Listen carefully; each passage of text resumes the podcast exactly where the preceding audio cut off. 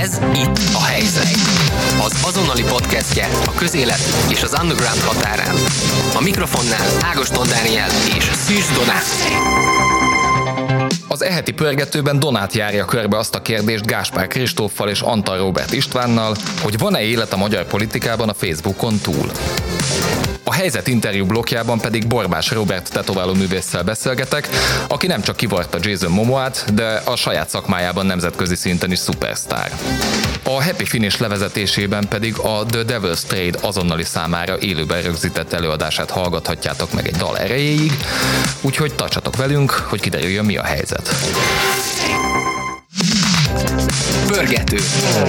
Arra, hogy Donald Trumpot a kapitólium ostromát követően a legtöbb közösségi oldal letiltotta, néhányan Magyarországon is felkapták a fejüket, például Varga Judit igazságügyi miniszter már ennek apropóján szabályozná is a Facebookot. De vajon miért tűnik ennyire fontosnak a kormány számára a Facebook? Elképzelhető-e egy politikus kommunikációja ma Magyarországon a közösségi oldal nélkül? Reális-e a magyar alternatíva? Elemzővel, politikussal és az egyik újságírónkkal jártunk utána a dolognak. Vendégem Gáspár Kristóf, a Paradigma Intézet politikai elemzője. Szia Kristóf!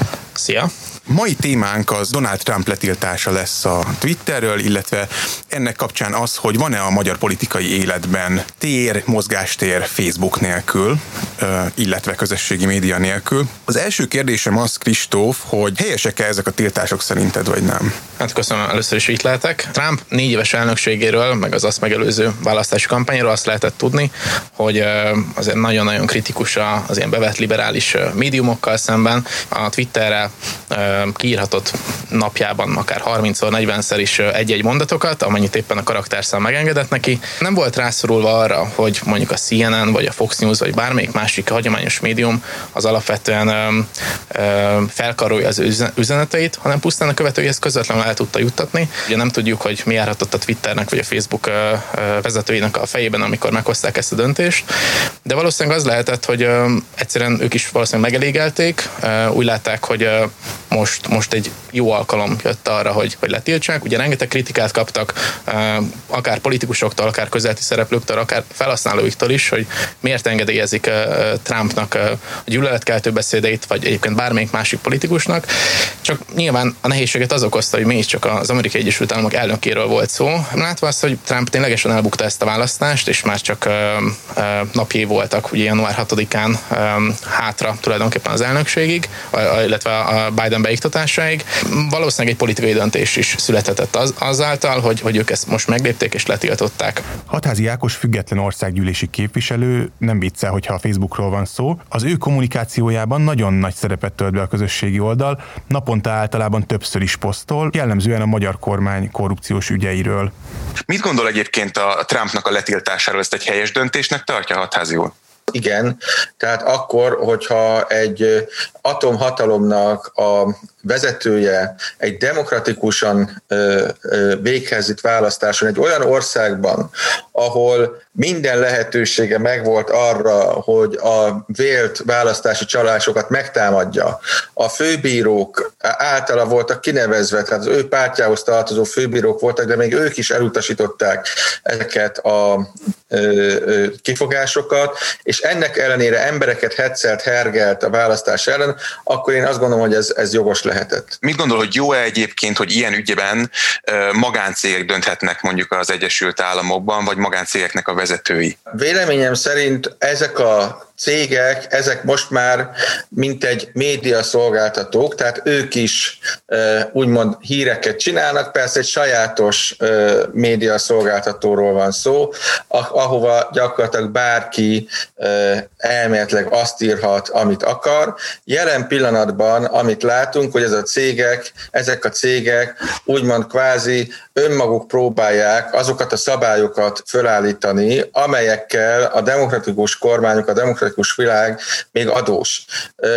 Teljesen normális, hogy gondolkodnak azon demokratikus országok, hogy ezeket a, ezekre a cégekre is terjesszék ki azokat a média szabályozásokat, ugyanúgy ne szabadjon bármilyen hazugságot, vagy bármilyen hetz propagandát kirakni, mint ahogy egy, egy online újságba, vagy pedig egy normál tévében ne szabadjon kirakni. Kinek fontos igazán a magyar politikában a Facebook? Általánosságban azoknak, akik közvetlenül akarnak kommunikálni, közvetlenül akarják ezt a kicsit ilyen mozgalmi jellegű politizálást megvalósítani, hiszen azért a Facebooknak az a sajátossága, hogy itt nem, nem csak az történik ilyen teljesen egy oldalon, hogy kiáll egy politikus és elmondja a beszédét, hanem alapvetően itt a, a követők részéről egy, egy ilyen reaktív kicsit mozgalmi jellegű véleménynyilvánítás is zajlik. A jobb oldal is szerintem sokkal jobban felismerte, és sokkal nagyobb erőforrásokat, mint pénzben, mint pedig nyilván humán erőforrásban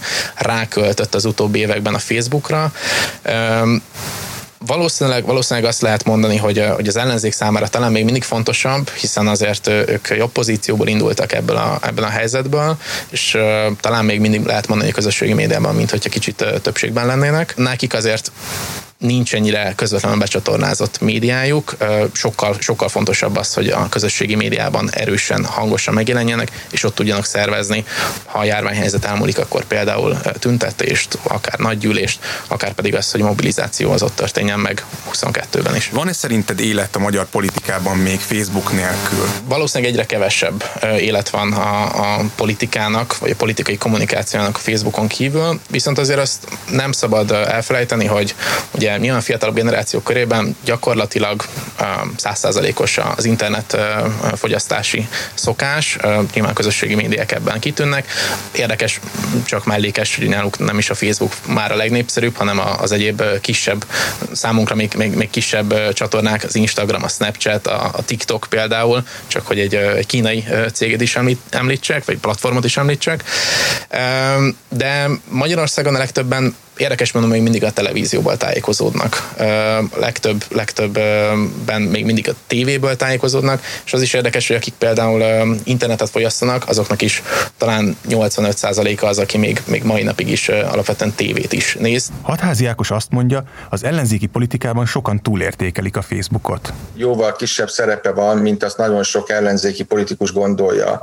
Nagyon sokan gondolják azt ellenzéki kollégák közül, hogy ott a Facebook Facebook, és akkor a Facebookon majd megverjük a kormányt. Nem baj az, hogy a köztévébe éveken keresztül nem engednek be, szó szerint nem engednek be ellenzéki politikusokat. A miniszterelnök hetente beszélhet élőben a Kossuth Rádióban, bármikor beszélhet élőben a televízióban, azonban ellenzéki politikust szó szerint évekig nem engednek be. Ez a hatalmas tévedés, a Facebook egy üzleti vállalkozás. A Facebookon, akinek több pénze van, az nagyobb elérést tud maga magának biztosítani. A Facebook az alapból azt mutatja mindenkinek, minden felhasználójának, amit ő szeretne látni, hogyha valaki vonatokat szeretne nézegetni, azoknak vonatokat fog mutatni, ha van, aki migránsokat akar nézegetni, azoknak migránsokat fog mutogatni, ha van, aki pedig a korrupciós esetekről szeretne olvasni, azoknak meg fogja mutatni az én posztjaimat is. Egyébként azt mutat meg, amiért fizetnek az ember, fizetnek a, a posztolók reklámokban, akkor kormánynak ugyanúgy sokkal-sokkal több pénze lesz erre, mint ahogyan, mint ahogyan sokkal több pénze van a normál reklámokra. Tehát a Facebook, akkor nem lehet legyőzni a kormányt. A Paradigma Intézet elemzője szerint nem véletlen, hogy a Facebook igazán az ellenzéknek hazai pálya. Ugye az ellenzék számára ez egy olyan platform és lehetőség volt, tulajdonképpen már 2010 és 2014 között is, ahol szinte azt lehet mondani, hogy nagyon gyorsan, nagyon so, komoly sikereket, ha nem is lettek egyeduralkodók, de, de nagyon meghatározó és, és többséget tudtak szerezni például a Facebookon. E, pusztán azért, mert hogy a kormánypártoknál nem voltak rákényszerítve arra, hogy, hogy ők váltsanak és kipróbáljanak valami újat, legyenek kreatívak, innovatívak és új platformokat keressenek, hiszen aki a kormányon van, azért sokkal több a lehetősége megszólalni és a követőit elérni. Pár évvel ezelőtt volt még, amikor Orbán Viktor egy videójában úgy köszönt be, hogy ha Facebookosok, és ezt akkor nagyon megmosolyogták a, egyébként a, a média munkások is, hogy hát milyen vicces, hogy a, a miniszterelnök tényleg így köszön be, csak hogy a miniszterelnöknek akkor volt nagyjából fél millió követője, és mondjuk a szavazó táborának ez negyede ötöde volt akkor. Tehát, hogy még mindig nem volt az a súly, ami, ami tényleg persze választásokat el tud dönteni félmillió ember, de ez még mindig nem volt egy akkora súly. Ma már azért egy millió fölött vannak a követőnek a száma, és hát láthatóan azért sokkal nagyobb hangsúly is terelődött erre. Én nem látom realitását annak, hogy, hogy most Facebook nélkül politikusok bármelyik oldalon fent tudnának maradni.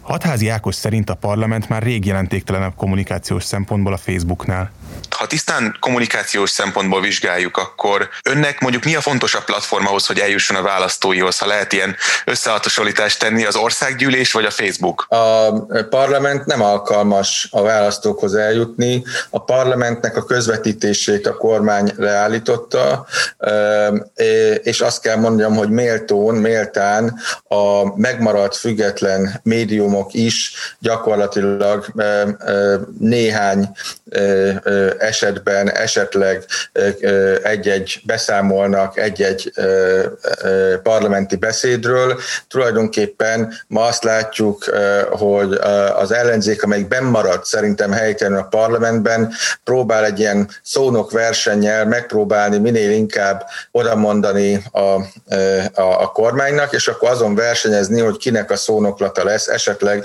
néhány hetente egyszer benne valamelyik komolyabb online médiumban. Ön mihez kezdene egyébként, hogyha valamilyen okból fogva teljesen letiltanák, vagy felfüggesztenék a fiókját Facebookon? Az ön kommunikációja ezt túl tudná élni? Hol, hol kommunikálna a választóival, vagy a potenciális választóival? Évente 50 milliárd forintból hirdet a kormány, évente 100 milliárd forintból tartja fent az állami televíziót.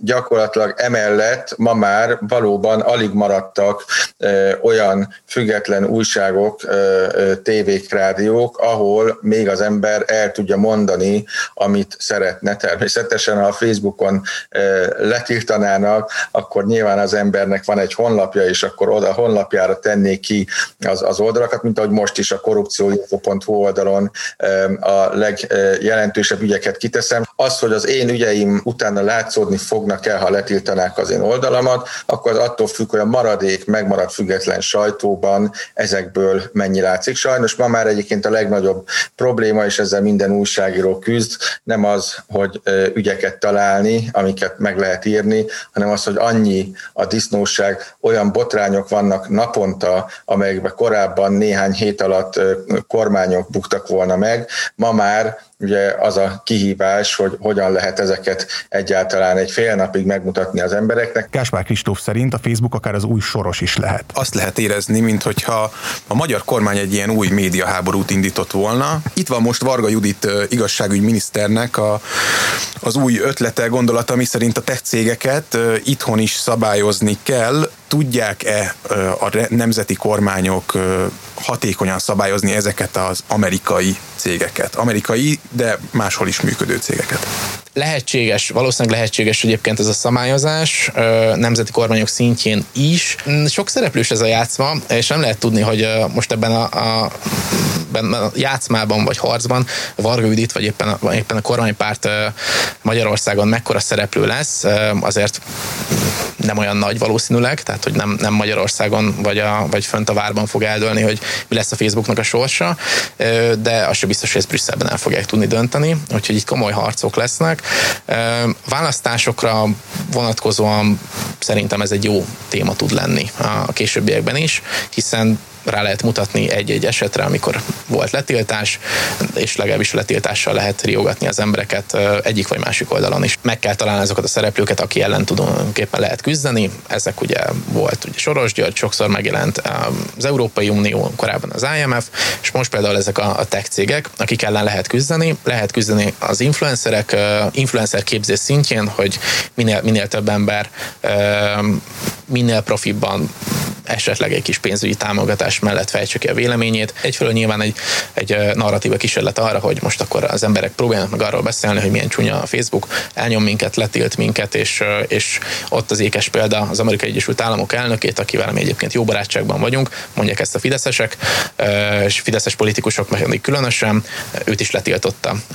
Mi lesz, hogyha elér, elér a Fidesz politikusaihoz is ez a tiltási hullám. December környékén most megjelent Magyarországon egy új magyar fejlesztési közösségi oldal, a, hát az új IVIV, az új magyar Facebook cenzúra nélkül mindenféle jelzőket aggathatunk rá, ez a Hundab nevű platform, át lehet terelni itthon a felhasználók nagy részét, ha mondjuk erre van pénz, és mondjuk van politikai szándéka a kormánynak? Én azt gondolom, hogy itt, itt az idő ö, faktor az, ami befolyásolja ezt, hiszen nyilván egyik pillanatról a másikra nem lehet, hogyha csak a Facebook hirtelen nem délt le mindenkit, és nem, nem szünteti be a tevékenységet, akkor nyilván lehet új platformokkal próbálkozni, de ez, ez nyilvánvalóan ez nem fog megtörténni. Az, hogy a Facebookot teljesen, teljesen legyalulják és, és megszüntessék, az, az azért nem elképzelhető, mert egyrésztről a az, hogy valakinek van egy sok tízezeres vagy akár százezeres Facebook oldala, az érték, az alapvetően egy piacon is beárazható érték. Ha csak gondolunk Kasszatibi oldalára, mint, a, mint az egyik legnagyobb magyar közösségi oldalra, be van árazva, hogy Kasszatibi oldalán egy hirdetés az mennyibe kerül. Például, hogyha én egy term, terméket vele szeretnék hirdetni, akkor azt tudom. Nyilván a politika is hasonló logika szerint működik ebben a, a nexusban, hiszen alapvetően ennyi embert meg tudok szólítani, el tudok érni, és azt mondani, hogy gyertek el és szavazatok rám. Véglegesen megszüntetni ott ezeket az oldalakat egyszerűen nem éri meg senkinek sem. Szépen lassan idővel át lehet esetleg csepegtetni ezeket a, a követőket, letöröltetni ezt az alkalmazást emberek telefonjáról és egy másikat rárakatni. Hát egy nagy kihívás, egy szép kihívás. Én, én sok, sok jót tudok mindenkinek kívánni, aki, aki ebbe a vállalkozásba belefog. És mit mondhat Házi Ákos az új platformról? Un Dub, ugye Dubnak mondják, mert hogy a, ez a, a Dobnak a régies magyar elnevezéséből van elvileg. A Jól, jól rímel egyébként tehát a szándék ez meg lehet. Én akkor azt mondtam, hogy ugye ez lehet egy kormányzati Facebook pótlék, és akkor sokan bíráltak, hát hogy ennyire gagyi dolog, hogy ez biztos nem kormányzati pótlék. Én azért azt mondanám, hogy sok gagyit csinált már a, a kormány, tehát szerintem a Pesti TV is egy nagyon gagyi dolog, és egyértelmű, hogy ez lenne a új, a, még a Hír TV-nek a pótléka is. Semmit nem tudunk, hogy ugye kiadta a pénzt, és ugye nem tudhatjuk, hogy az az offshore cég, amelyik most már elvileg kilépett a tulajdonosok közül, az nem, nem ő lesz majd a úgymond, közösségi finanszírozó, aki úgymond innentől kezdve még inkább láthatatlanul finanszírozza ezt, a, ezt az oldalt. De azt én szerintem teljesen reális, hogy próbálnak egy ilyen alternatív helyet felépíteni arra az esetre, hogyha valóban a Facebook elkezdene akár önmaga, vagy akár demokratikusan megválasztott kormányok által előírt szabályok szerint gyakorlatilag lenyesegetni a tisztán embereket hergelő álhíreket, hazugságokat. Anta Robert István az azonnali újságírója a magyar sajtóban elsők között írt a Hundábról.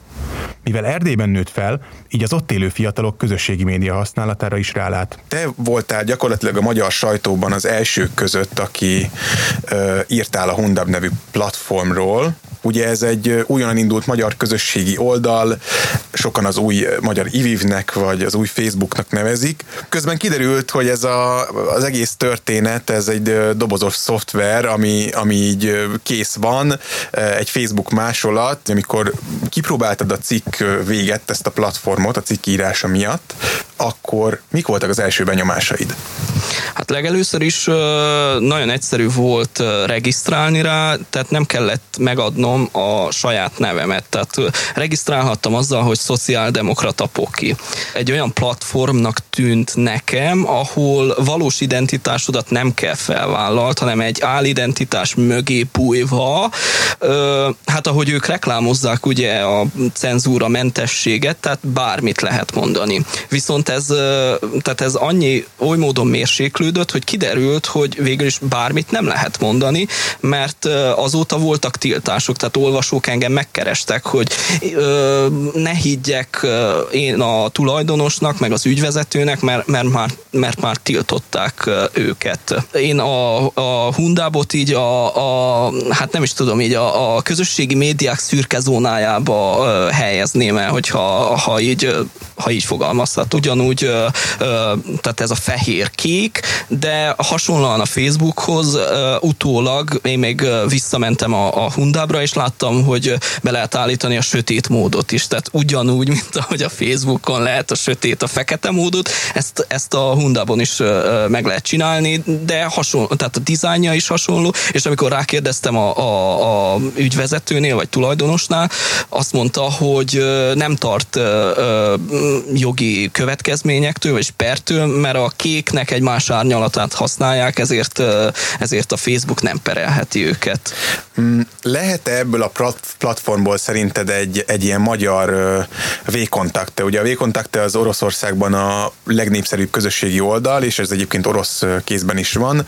Az orosz internetezőknek a 80x százaléka használja azt, míg a Facebookot csak 30 valahány százalék, tehát hogy van, megvan-e ebben a platformon szerinted, ami ahhoz kell, hogy, hogy ezen magyar ö, internetezők milliói ö, legyenek rajta mondjuk pár év múlva? Annó az IVIV esetében is az erdélyi magyarok egy része inkább a nemzetközi, tehát akkor, akkor még a Hi-Fi volt a menő. Messenger funkciója is volt, tehát hogy ez volt ö, számunkra, erdélyi fiatalok számára a közösségi háló, aztán utána beütött a Facebook, és akkor ö, mind, mindannyian váltottunk arra, Na ezzel csak azt akartam mondani, hogy, hogy a, tehát az erdélyek már akkor is a, inkább a nemzetközi oldalak felé nyitottak, és nagyon lassan ment a, a, az áttérés a magyar fejlesztésű ivivre. Nagyon nehéz lesz, tehát pár éven belül szerintem semmiképp nem, tehát hogy a, tehát a magyar felhasználók már annyira hozzászoktak ehhez a nemzetközi platformhoz, bármennyire is rebellisnek, meg kurucnak, meg stb. mondjuk magunk, magunkat, hogy nem, tehát nem hiszem, hogy, hogy egy könnyen átállnának. Ugye te beszéltél a tulajdonossal, Igen. amikor, amikor ezt a cikket írtad, a, a Pál Csabával, aki most így a Belizi offshore cég kilépésével az egyetlen tulajdonos maradt. Neked mi volt a benyomásod, hogy ő miért csinálja ezt? Mit mondott el erről neked? Hát legelőször is, a, tehát én kaptam válaszul egy, egy ilyen politikushoz mér, méltó semmi dumát. Tehát, hogy azért, mert a Facebook nagyon sokakat letilt, és hogy ő ezzel a közönségi oldallal pont ezt a cenzúramentességet akarja létrehozni. Igazából nem tudom én ezt így megítélni, hogy hogy, hogy ő, most, ő most ezt kamuból csinálja ezt az oldalt, vagy valóban az a célja, hogy, hogy cenzúramentességet biztosítson a, a magyar internet népének, nem tudom. Romániában van-e ö, olyan közösségi platform, amiről te tudsz, ami kimondottan román kézben van, és, ö, és mondjuk látható is a román interneten, ö, illetve van-e olyan nemzetközi platform, amit, ö, amit mondjuk Magyarországhoz képest inkább használnak, vagy jobban használnak a, a erdélyi és román fiatalok? Ö, nagyon egyszerűen fogok válaszolni, nem tudok román fejlesztésű platformról, ami, amivel nekem tapasztalatom van, hogy a, a románok sokkal inkább WhatsApp centrikusak. De valószínűleg azért, mert hogy ingyenesen lehet telefonálni. Itt most elárulom tehát ezt a szakmai titkot, hogy román politikusokat általában én WhatsAppon tudok felhívni. Telefonon néha felveszik, de mindig mondják, hogy WhatsAppon keressem őket. Tehát, hogy én amikor az azonnal olvassátok, hogy bármelyik románnal beszéltem, az, az WhatsAppon történt. Tehát, hogy valószínű, hogy titkosszolgálati lehallgatás pajzs ö, ö, szempont. Tehát ez. a politikusok tényleg valószínű, hogy Igen, ezt emiatt használják? Több, mint valószínű. A Belizi offshore háttérrel indult magyar platform nem tűnik a legjobb menekülő útnak a Facebookról. Az viszont látszik, hogy a magyar kormány nem érzi magát komfortosan egy olyan helyzetben, amiben ők vannak kiszolgáltatva egy média szolgáltatónak. Hogy ezt a konfliktust a Fidesz meg tudja majd oldani erőből, az hamarosan kiderül. Az igazságügyminiszter a Facebook posztjai alapján készen áll a harcra. Interjú. Vendégem Borbás Robert tetováló művész, aki hát 30-as évei elején ezért igencsak nagy karriert futott be ezzel a tetoválás nevű dologgal, ami egy pár emberen azért megtalálható most már, és de hát ugye nem csak ez az, ami különösen érdekes vele kapcsolatban, úgyhogy most talán érdemes lenne ott kezdeni, hogy te hol kezdted ezt az egész történetet. Ben, sziasztok, köszönöm a lehetőséget. Nyilván mindenki azt mondaná, hogy amióta ceruzát tudok a kezembe fogni, azóta csak a rajzolás érdekel. Nagyjából ez a sztori, de hát így gimi utolsó éveiben kezdtem komolyabban foglalkozni a rajzolással, mert szent meggyőződésem volt, hogy, hogy én az angolla vagy a törivel fogok majd valamit kezdeni, nem tudtam, hogy mit, de, de valamit. Viszont mindig érdekelt az animáció, úgyhogy gimi után én felvételt nyertem a Moméra, azt elvégeztem, az alapképzést, aztán hamar rájöttem, hogy hát ez nem nekem való, vagy hamar három év alatt. És egész egyszerűen csak elkezdtem rajzolni, leginkább uh, haverzenekaroknak, akkor zenéltünk, hát így mond, most így visszagondolva inkább hobbi zenélés volt, akkor nagyon elhittük, hogy... Igen, ugye te metában is nagyon erősen uh, Igen, és vagy. valószínű ez volt a, a nagy szerencsém, nekem ez a jó időben, jó helyen, ez, ez rám egész életemben nagyon, nagyon is igaz volt, hogy akkor, ahogy említettem, is elkezdtem haver zenekaroknak dolgozni, és hát ilyen szájhagyomány útján, jöttek be melók, leginkább magyar zenekaroktól, de akkor még a jó öreg MySpace időszak volt, és ez nagyon jól működött, szóval ott ugye be lehetett adolni zenekarokat is, lehetett üzeneteket váltani, és, és nem is tudom, hogy hogyan, a MySpace és egy másik oldal segítségével, ahol hát különböző menedzsmentek nézték a, az eladásra szánt pólómintákat. Így, így kialakult egészen rövid, e, egy-két év alatt egy ilyen, ilyen erős klienskör, úgymond, és akkor ahogy ezek a zenekarok ugye turnéztak, úgy ajánlottak be engem. Az első, az első nagyobb metal zenekar az Aborted volt, és onnantól kezdve, hogy velük dolgoztam, így, így gyakorlatilag folyamatosan jöttek a, a nagyobb kiadóval rendelkező metal zenekarok. Hát ami egészen odáig ment, hogy a Metallica-nak csináltál később Igen, e, merchandise-t. Ez, ez, ez egy ilyen keserédes sztori egyébként, mert arról sose, sosem beszéltem, vagy sose kérdeztek, hogy ez ugye erre hogy tehát ho, hogyan kerestek meg. Az fontos tudni. Hogyan kerestek meg? Hogy, hogy ezek a zenekarok jószerivel több menedzsmentes dolgoznak, nekik konkrétan csak a merch csak az európaira van a most nem akarok hülyeséget mondani, nem hiszem, hogy a Bravado volt, de az egyik ilyen, ilyen nagy ilyen, ilyen merch management, és hát ők ilyenkor felkeresnek jó sok grafikust, illusztrátort, és itt ez azért nem úgy működik, hogy, hogy biztosan elfogadásra kerülnek a dolgok,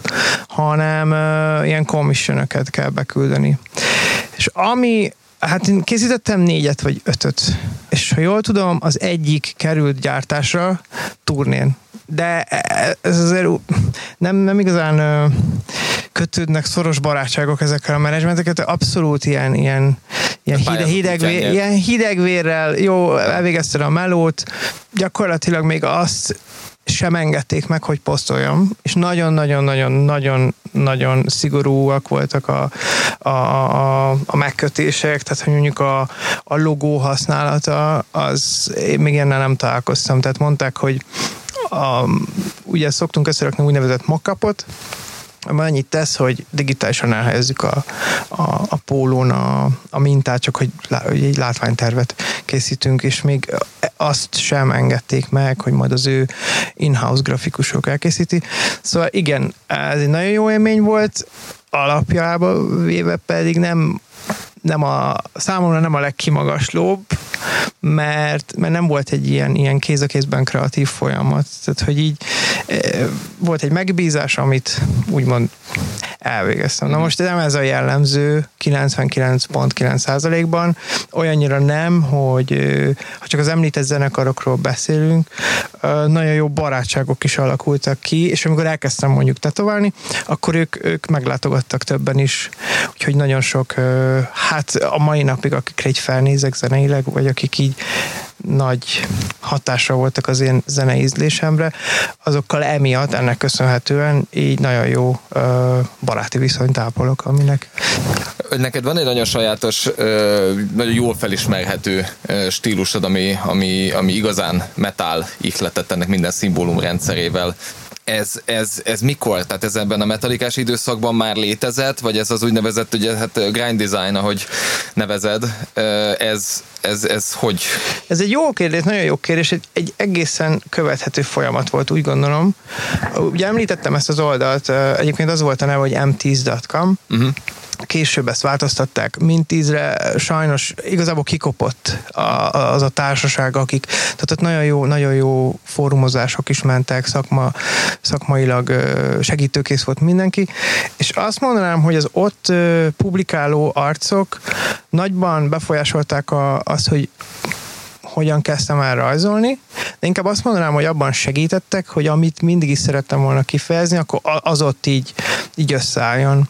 És ha csak ugye kérdezted, hogy a metalikás időszak alatt ez megvolt-e, nem gondolom, hogy megvolt, de már elindult az az irány. Én, én, én szentül hiszem és vallom, hogy amikor elkezdtem tetoválni, az tetoválás első két évében ez annyira jó hatással volt az illusztrálásra, és vice versa, hogy akkor volt ez, hogy fú, basszus, megtaláltam. Ami egy kicsit szomorú volt, hiszen nem, nem tudtam annyit, egészen az időm nem engedte annyit illusztrálni, és, és megint azt érzem, hogy most kezdtem így visszatalálni arra, hogy, hogy minél többet szeretnék rajzolni, úgy, hogy a tetkó megmarad, balanszban marad, és azt hiszem, hogy most jutottam el oda, hogy tudom úgy hát menedzselni a saját kis időmet, meg életemet, hogy ez most, most inkább felerősíti a kettő egymást.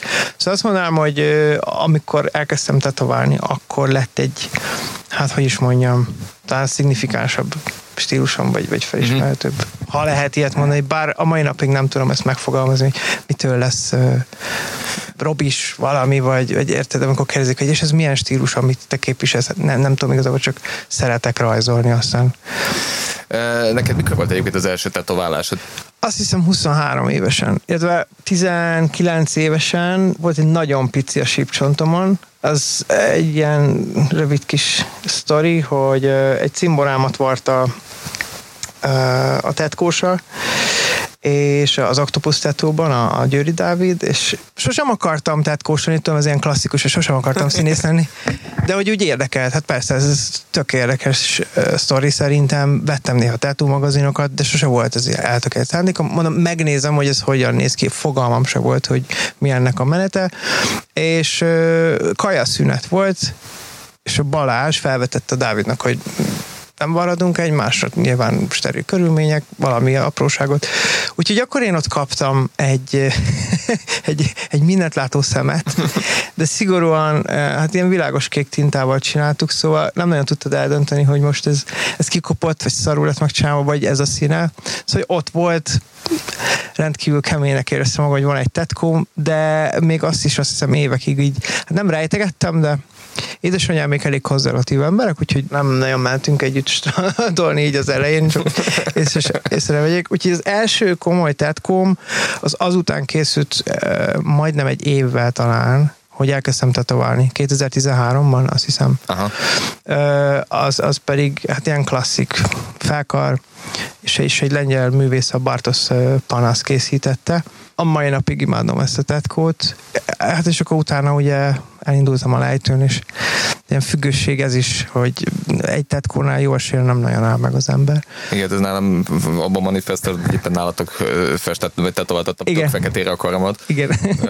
Megbánt tetoválások miatt. De hogy egyébként az hogy néz ki, hogy, hogy, hogy miután, miután ugye ebbe belelendültél, és aztán ugye végül is Borbás Robertből Borbás Roberté váltál, akkor, akkor, akkor ott már, már mennyire más, hogy állnak ahhoz, amikor azt mondod, hogy tetováltatni szeretné, mert ugye bőséggel akad rajtad is tetoválás, tehát hogy tetoválod saját magad, vagy, vagy, vagy valami egészen különleges körülmények között egészen kiotóig kell utazni ahhoz, hogy valaki tetováljon téged. Ugye nagyon sok tetkós varja maga, nem varja, de mondjuk úgy az első melók, teszem azt a saját szombodon készíted, egyszerű, mm, tudsz gyakorolni, ha elcseszed, akkor sincsen különösebb probléma, mert saját magaddal kísérleteztél. Na nekem ez kimaradt, meg őszinte leszek, azért sem akartam barni magam soha, mert annyira kritikus vagyok a saját munkámmal szemben. Mondjuk teszem azt a szomorban lenne valami, és akkor minden egyes vécézésnél azt kell nézni, hogy híb az meg, itt a vonalvastagsága, ez a probléma, vagy csak simán azt tudom, egy tetkosztában az elég szarú hangzik, de hogy meguntam, vagy nem így csinálnám. Ez szerintem teljesen normális hozzáállás, és ebből kifolyólag, hát én ezt nem annyira erőltettem. De az, hogy kikkel varratok, rettelt mennyiségű zseniális tetováló van manapság. Tehát, hogy a nagyszámok törvény alapján amennyi, hát sajnos sajnos hirtelen felindulásból tetoválni elkezdő ember van, annyi zseniális tetkós is. Uh-huh. És hát reménykedem, hogy ez az arány, ez, ez marad is így, hogy több lesz a, hogy több, több tehetséges tetkós marad, mint akik hát kontárkodnak, sajnos. Úgyhogy nekem sokáig azért nem volt sok tetkóm az első után, mert itt próbáltam nagyon leszűrni, hogy kivel szeretnék, és ez kialakult később a, olyan, olyan hát szemponttá, vagy szempontrendszerré, hogy egyrészt nagyon-nagyon szeretem azokat a tetoválókat, akinek kimagasló stílusa van, és voltam abban a szerencsés helyzetben, így a konvencionok miatt, meg az utazás miatt, hogy sokukkal találkozhattam. És amikor megvolt a közös hang, az, az, az egy nagyon nagy plusz, mert jó érzéset tölt el, bár megtettkóra ránézek. Szóval rengeteg külföldi tetkóstól van, van tetovásom. Hát most össze nem tudom hirtelen számolni, de 10 plusz különböző tetováló. Ez, ez mégis csak egy intim dolog, azért mondjuk nagy melót csinál az ember, ezért a 20 alkalommal is simán visszamegy. Igen, és ö, egyébként ö, majdnem ráhibáztam, mert egy japán tetkós készítette a, a jobb karomat, annyi, hogy ő Amsterdamban él, a mhm. Gakkin, uh-huh. És hát én, én, nekem ő egy ilyen, ilyen abszolút követendő példa, mint ember, mint, mint tetováló, és én hozzájártam ki Amsterdamba, ilyen két napokat töltöttem el, úgyhogy még van egy minimális pár órás munka vele, de ezt majd szeretném a hátamra bővíteni, amit pedig ő és a Filip Lő közösen fognak reményeim szerint elkészíteni, azért így hát közbeszóltak a történések az, a világban, szóval Svájcba valószínűleg egy hamar nem fogok kiutazni.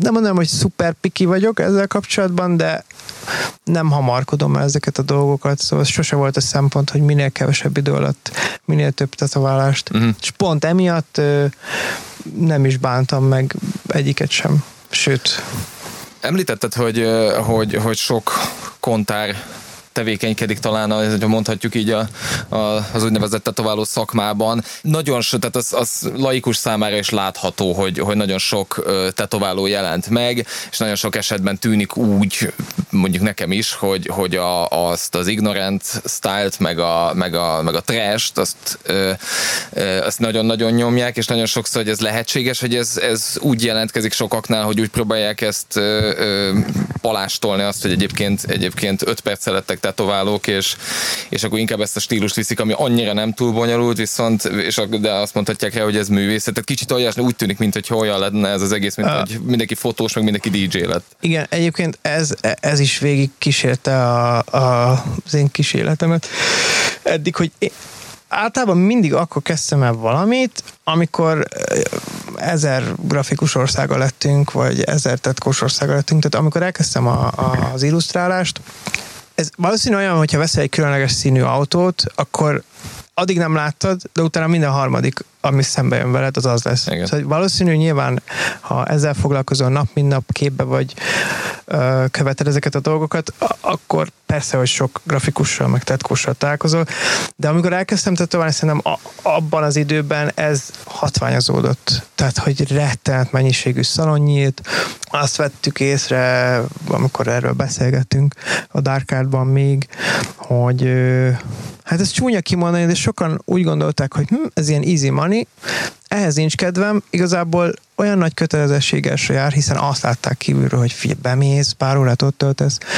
megkapod a, a pénzt, és akkor minden mellett meg óriási rokszárságban vagy. Hát ez, ez nem igaz, mentálisan és fizikailag is megterelő dolog, de ennek ellenére gyarapodtak a tetkósok, meg a szalonok is, hát nyilván a fővárosban vagyunk, ez itt azért, azért nagyon, nagyon durva. És mivel nemzetközileg is előjöttek olyan stílusok, mint ez az ignorance style, én úgy gondolom, hogy sokan próbálták ezeket a dolgokat itthon is meglovagolni, és nagyon érdekes, hogy teljesen levágós egy-két-három munka alapján az, hogy mondjuk valakinek van-e rajzos háttere, és ugye stilizál, vagy pedig totálisan zsákutca van. Aha. És én azt mondom, hogy nagyon keveseknek működik ez, aki tényleg nem tud rajzolni. Vannak, akik ennek hangot is adnak. Én egyébként ezt jobban értékelem, de amikor palástolod a, a tehetségtelenséget mondjuk azzal, hogy de hát ezt nem érted, ez direkt ilyen. Ez olyan, mint hogyha egy méregdrága designer ruhát megvennél, és kurvára el van szabva, de hát ez a koncepció, de kényel. Tehát, hogy nem, van egy pont szerintem, ami vagy szint, ami alá nem adunk. Ez nagyon jó művelői vannak eh, Amerikában ennek a stílusnak. Shane from Texas baromi kreatív, technikailag is amúgy jól van kivitelezve, de hát nyilván nem egy eh, szuperrealisztikus black and grey portré, egy fekete-szürke portré.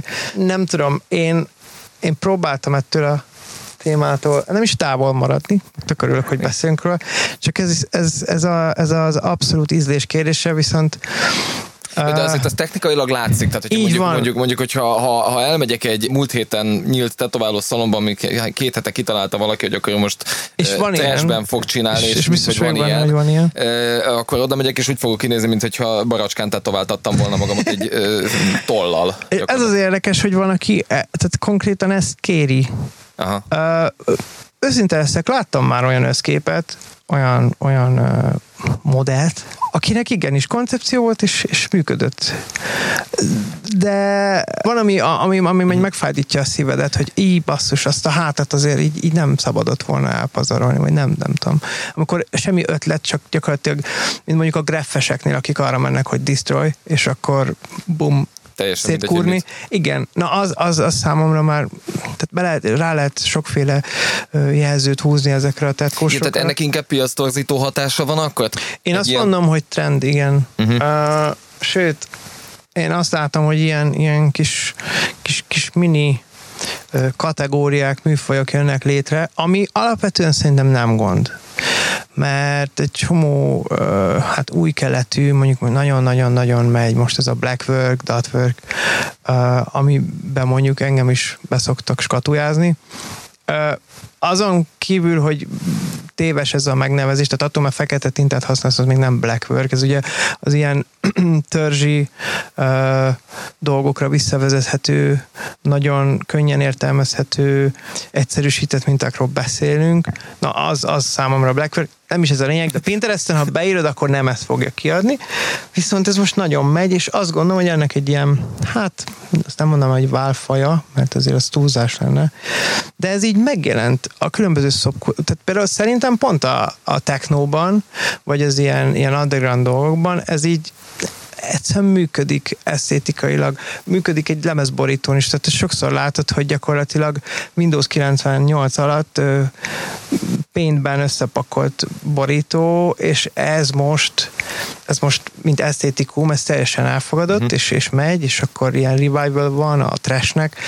Na, én úgy gondolom, hogy ez ugyanígy működik a tetkóval annyi sztorit egyébként az, hogy, hogy a, a, az, ennek a Brutal Blacknek is óriási Igen. trendje van, de hogy ezt annyit, had, annyit engedj meg sztoriban, hogy pont te, vagy hozzád kötődik, hogy amikor oda mentem hozzátok, hogy, hogy, hogy hasonló jellegű dolgot szeretnék, akkor éppen te mondtad, hogy nagyjából ugyanaz fog történni.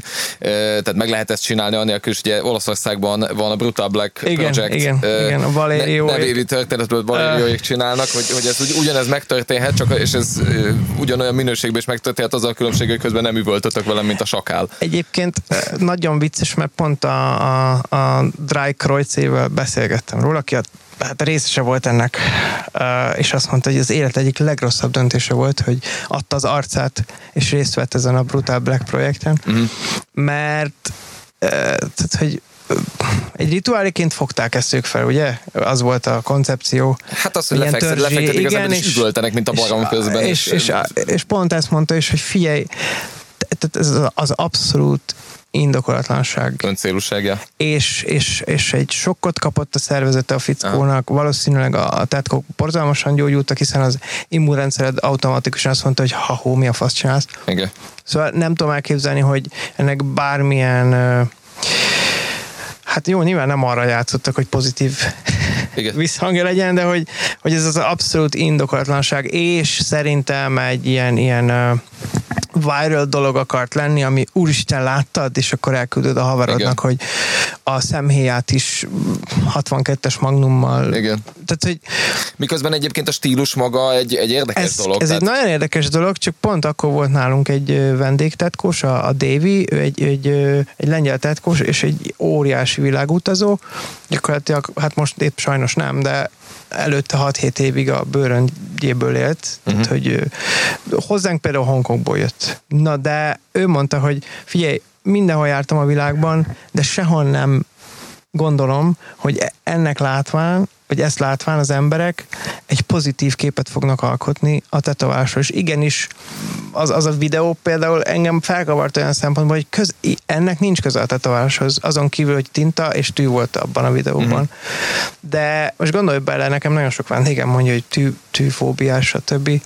Nyilván nem ezt fogom megmutatni a session előtt, Igen. de ha esetleg látja, joggal teszi fel a kérdést, hogy te ez, ez oké, okay, ők direkt fájdalmat okoznak, de hogy ha így üvölt a fickó, amúgy is nagyon fáj, vagy, vagy ilyen, ilyen borzasztó élményben lesz részem, és nem tud, nem, egyszerűen nem gondolom, hogy tehát nem hibáztatnék senkit, ha ezt feltenni ezt a kérdést mm. ezután a videó után. És ez például egy, szerintem egy káros volt a káros, káros anyag volt a, a tetováló világ számára, meg is oszlottak a vélemények. Egyébként ez, ez pont olyan, mint amiről beszéltünk az előbb, ez az ignorance style, meg trash, hogy úgy is lesz majd ennek közönsége, mindig mindennek van mhm. közönsége. Szerintem anélkül nem is lenne létjogosultság, és a kutya nem foglalkozna ezzel. Itt, itt két, kétféle tetováltató van szerintem, aki, aki tényleg rendkívül elhivatott, és, és értékel ezt a szerintem művészeti formát, mm. és mondjuk azon kívül, hogy varrat a, a, a srácokkal bent, vagy velem, vagy bárkivel, nyomon követ még több száz másik tetovált, meg van, akinek mint esztétikum, vagy, vagy önkifejezés, nevezzük így, egész egyszerűen csak, csak tetszik, hogy varrat magára valamit. És akkor van még ez a harmadik csoport, hogy így most ez fel van kapva, mm-hmm. de én már maradjunk annyiba, hogy takartam ilyen trashy cuccot, mert Aha. Jelent ma napság, vagy mostanában, ugye régen a tetoválás, ugye, ugye a klasszikus uh, nagymamai hoz, álláspont az az, hogy hogy fogsz majd kinézni öregen. Igen. Tetoválással. Nagyon sok kép van erről egyébként, most már azért egy generáció felnőtt, és Igen. fantasztikusan néznek ki a, a 80 éves tetováltak, de hogy ennek ez, ez azért mégiscsak egy olyan szubkultúra volt, ugye ezt kik tetováltatták magukat, tehát a matrózok, a bűnözők, vagy Marti Miklós. És, és, és, és hogy hogy, hogy ennek ma már van olyan különleges jelentősége, vagy, vagy ilyen nagyon outsider lesz tőle az ember, vagy lázadás ez még egyáltalán? Nem hiszem, hogy ez lázadás. Én ezt absz- absz- kimerem jelenteni.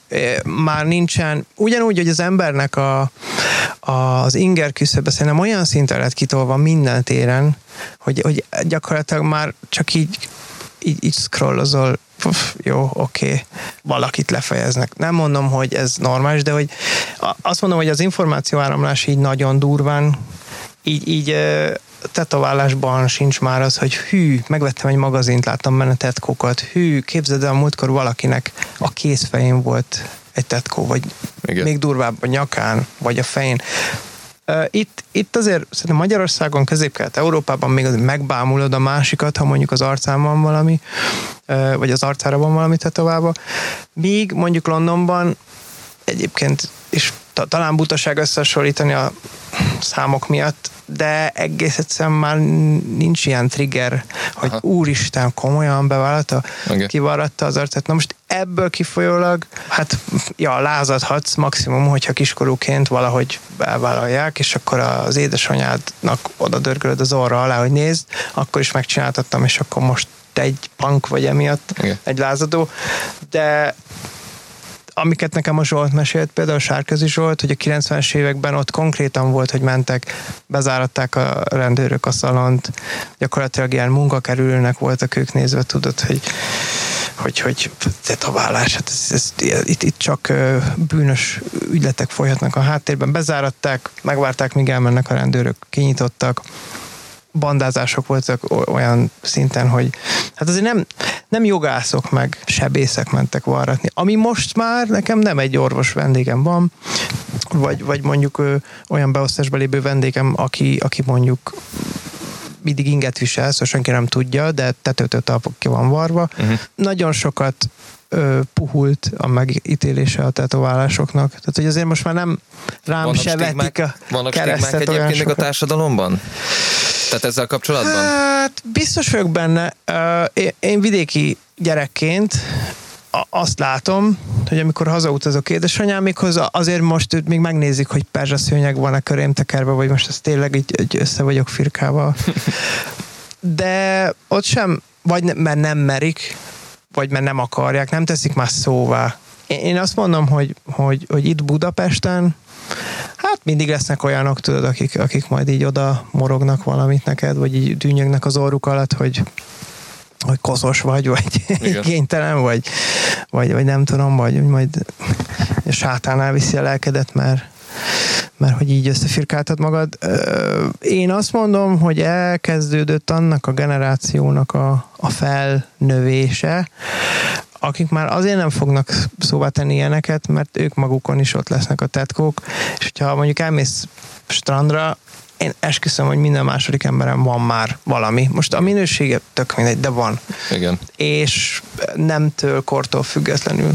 Szóval szerintem, am- amikor mi elérjük, remélem, a 60-70 éves kort, akkor ez már olyan lesz, mint a személyigazolvány. Tehát, hogy Igen. nem hiszem, hogy bárkit ez, ez zavarni fog, és ebből kifolyólag lehet, hogy így hamarosan alább is, hogy ez a tetováltatni vágyás, mert, mert ne, egész egyszerűen nem lesz benne ez Hát a... lesz, mint a farmer nadrág, meg a hosszú igen, haj. Igen, és hogyha belegondolsz, gyakorlatilag olyan könnyen tudsz hozzájutni, talán egy kicsit drágább, de hát Hogy történik az, hogy, hogy Borbás Robert tetoválónak nagy híre megy, majd egyszer csak bekopok hozzá Jason Momoa, hogy tetováltatni szeretne. Ugye azt tudni kell, hogy, hogy ugye őt te, tetováltad, ennek óriási média visszhangja is volt, már csak azért is, mert a Jason Momoa Budapesten volt, ez önmagában hírérték volt, nem hogyha még itt tetováltad.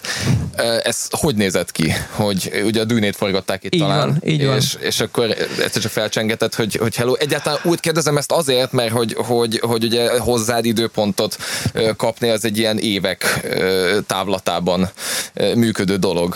uh, Azért Jason Momoa csak be tud szorítani a, a, az időrendetbe. ez, ez, ez, ez, ez egy nagyon-nagyon szerencsés véletlen műve volt. A dolog rám írt egy, egy maszkmester, és smink, és smink és maszkmester, Matthew Abig, hogy hát ő ellátogat majd Magyarországra, és hogy nagyon régóta szeretne már tetoválást. Ő is egy kreatív ember, és pont emiatt szeretné rám bízni, hogy mit készítek, mert tudja, hogy az a legrosszabb, ha megkötik a, az embernek a kezét, és akkor szóba el egyet, vagy, vagy elindult egy tök jó, kellemes beszélgetés, hogy mivel foglalkozik, mondta, hogy mivel ez engem amúgy is baromira érdekel, rendkívül uh, érdekesnek tartom, hogyha valaki mondjuk horrorfilmekbe sebeket, vagy akár ilyen kreatúrákat épít, és akkor nyilván előfordul, hogy rámész a profiljára, és így láttam az első szembejövő kép, hogy így pacsiznak a, a Jason Momoával. Ó, mondom, szupét, akkor biztos egy forgatáson dolgoztak együtt. Majd aztán így elkezdtem gondolkodni, hogy most jön Pestre, írt, hogy egy barátját látogatja meg, és pont aznap, konkrétan aznap mondta a a párom, hogy hú, figyelj, a, képzeld el, a dűnét itt forgatják, mondom, szuper, megnéztük a, kasztot, és akkor mondta, hogy itt van a Khal Drogo is, és mondom, basszus, Spanyát látogatja meg, és mondom, nem, nem színész véletlenül a cimborát, de, de csak nem akart így kezdeni, meg hogy elvileg nem is nagyon mondhatná ő ezt, de mivel tudja, hogy a hát a helyi média, mert tudja, hogy tudomást szerzett róla, igen, a Jason Momoát látogatja meg. És akkor megbeszéltünk egy szombati időpontot, mindenféle hátsó szándék nélkül, ők maguktól mondták, hogy figyú, lehet majd benéz, mert kurvára szereti a metált, nagyon szereti a tetoválásokat, szerinte biztos érdekes a szalon, ahogy kinéz, stb. stb. Hát azért az is hideg zuhany volt, de péntek este, szombaton volt a session, péntek este kaptam mindenféle instrukció, vagy, vagy, vagy, vagy bármilyen üzenet nélkül egy, egy fotót a logójáról, az az On The Roam, ilyen produkciós iroda lényegében. Mm-hmm. És akkor így gondoltam, hogy hú, hát én a Matthew-nak nem ezt a mintát csináltam, értemszerűen akkor majd jön biztos a kérdés, és akkor jött is, hogy figyelj, vagy az én tetkóm előtt, vagy azután, hogy így ezt, ezt megcsinálnád a Jasonnek, mert ez nem lehet véletlen, hogy én tetováltatok, neki pont egy hát ilyen, ilyen fontos fordulóponthoz ért az élete ezzel az onderommal kapcsolatban, Hát mondom, de persze. Na most ebből az lett, hogy a, a menedzserét az akkori hát nem is tudom minek nevezzem a Mada, ő szerintem egyben volt a személy testőre, uh-huh. edzője, és, és az, aki így, így sok mindent elintézett neki, onnantól kezdve, hogy mondjuk legyen hideg víz bent a hotelszobában. Igen, Tehát, hogy igen, igen. Made man. Ilyen, az, az, az, abszolút. Uh, és Hát ez egy annyira gyorsan lezajlott az a pár óra, hogy én már arra sem emlékszem, hogy pontosan ott hány tetkó készült, esküszöm, mert meg elkészült a Jason, és akkor utána, fú, nekem még ezt meg csinálni, nekem még meg csinálni, és ott töltöttek órákat. Ja. Uh, aztán ezt folytattuk, uh, ezt a beszélgetést, meg azt a napot uh, uh, pár Guinness társaságában, és ők elkezdtek így pár naponta hívni minket, jutussan mi, gyakorlatilag mindenhova kajálni, sörözni, főleg addig, amíg a Matt ott volt. Na most ez addig ment, hogy én e, a, a Wunderbarban, vagy bocsánat, a Wunder sörházban voltunk, uh-huh. ezért az Oliver megölne, hogyha hallaná, hogy uh, és, és, és mondtam nekik, hát már azért nem voltunk szomjasak, hogy képzeld el, játszani fog a Slayer pont egy nappal azelőtt, hogy ti hazautaztok na bassz, elővette a telefonját, és így, így az Antrax tagoknak elkezdett írni. Kérdezte, hogy kivel túrnézok, mondom, az Antrax, és akkor, ó, oh, fasza, spanok. Mm. És ott így a szemem láttam, mondom, jó, hát ez szuper. És az így, így abba is maradt, tudod, hogy jó, hát most írt, majd ők elmennek.